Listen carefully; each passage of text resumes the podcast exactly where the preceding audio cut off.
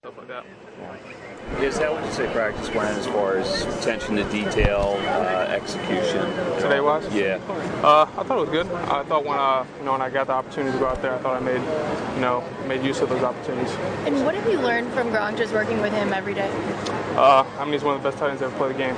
So, uh, you know, just being able to be around him, you know, see his preparation, see, you know, uh, just the way he goes about the game. I mean, it's it's exciting to be a part of. I saw a lot of drops. I think you you dropped one. Were there too many drops today, in your opinion, just across the board? Uh, you know, I'm not.